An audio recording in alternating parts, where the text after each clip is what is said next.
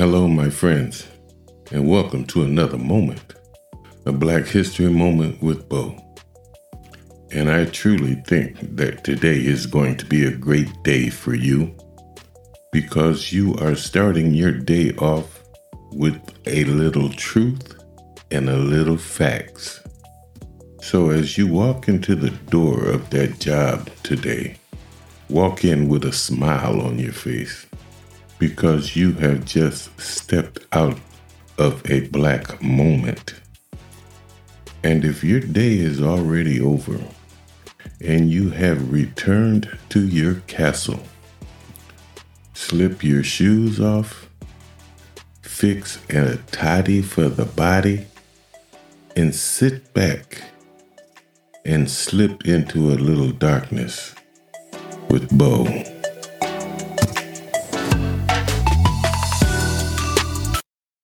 You know, my friends, it is estimated that 40% of slave owners may have been white women. Most Americans, black and white, know that George Washington owned enslaved people at his Mount Vernon home.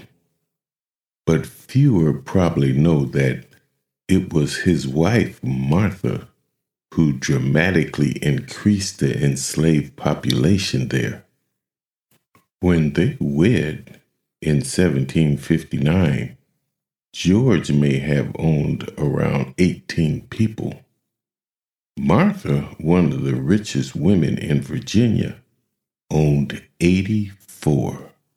The high number of people Martha Washington owned is unusual but the fact that she owned them is not. Typically, slaveholding parents gave their daughters more enslaved people than land. And this came out in a book by Jones Rogers that said they were her property, white women as slave owners in the American South. And it came out in February 2019. Now, what this means is that their very identity as white Southern women are tied to the actual or the possible ownership of other people. White women were active and violent participants in the slave market. They bought, sold, managed, and sought the return of enslaved people in whom they had a vested economic interest. You see, owning a large number of enslaved people made a woman a better marriage prospect. And once married, white women fought in courts to preserve their legal ownership over enslaved people, as opposed to their husband's ownership and often won. For them, slavery was their freedom. It has been argued that most Southern white women didn't buy, sell, or inflict violence on enslaved people because this was considered improper for them. But this has been found out to be a lie, and that white women were actually trained to participate from a very young age. Their exposure to the slave market is not something that begins in adulthood. It begins in their homes when they're little girls, sometime infants, when they are given enslaved people as gifts. Citing interviews with formerly enslaved people, that the Works Progress Administration, a New Deal agency conducted in the 1930s, shows that part of white children's training in plantation management involved beating enslaved people. It didn't matter whether the child was large or small, one woman told the WPA.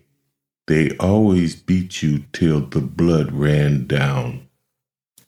As adults, white women often tore black women away from their babies so they could nurse the white mistress baby instead. To this end, white women placed thousands of advertisements in newspapers looking for enslaved wet nurses to feed their own children and created a huge market for enslaved black women who had recently given birth. Why did these white women want black women to nurse their children? One complained she felt like continuously having children and continuously nursing her children made her a slave to her children. Some black women reported in WPA interviews that their mothers would always give birth around the same time as the white mistress, suggesting that these mistresses were also orchestrating the sexual assault of enslaved women. Now, my friends, don't statements like that just grab you by the neck. There were instances in which formerly enslaved people did, in fact, say that their mistresses either sanctioned acts of sexual violence against them that were perpetrated at the hands of white men, or that they orchestrated instances of sexual violence between two enslaved people that they owned in hope of producing children from these acts of sexual violence. White women also fought to maintain the wealth and free labor that slavery provided them through the Civil War. And as Union troops made their way through the South, freeing enslaved people, white women would move enslaved people farther from the soldier's path. One woman, Martha Gibbs, even took enslaved people to Texas and forced them to work for her at gunpoint until 1866, a year after slavery's formal abolition. After the Civil War, Southern white women sought to recreate slavery through exploitative work contracts. Some also wrote books portraying the institution of slavery as gentle and benign, the most famous being Gone with the Wind by Margaret Mitchell, a woman born 35 years after the abolition. It was not merely white women's ideological and sentimental connections to slavery that made them defend it. Scarlett O'Hara would have been protecting her economic interests also. So there you have it, my friends. The real truth. I have often thought that the white plantation mistress led a life of complete leisure. She absolutely did nothing. She didn't clean the house. She didn't cook. She didn't sew.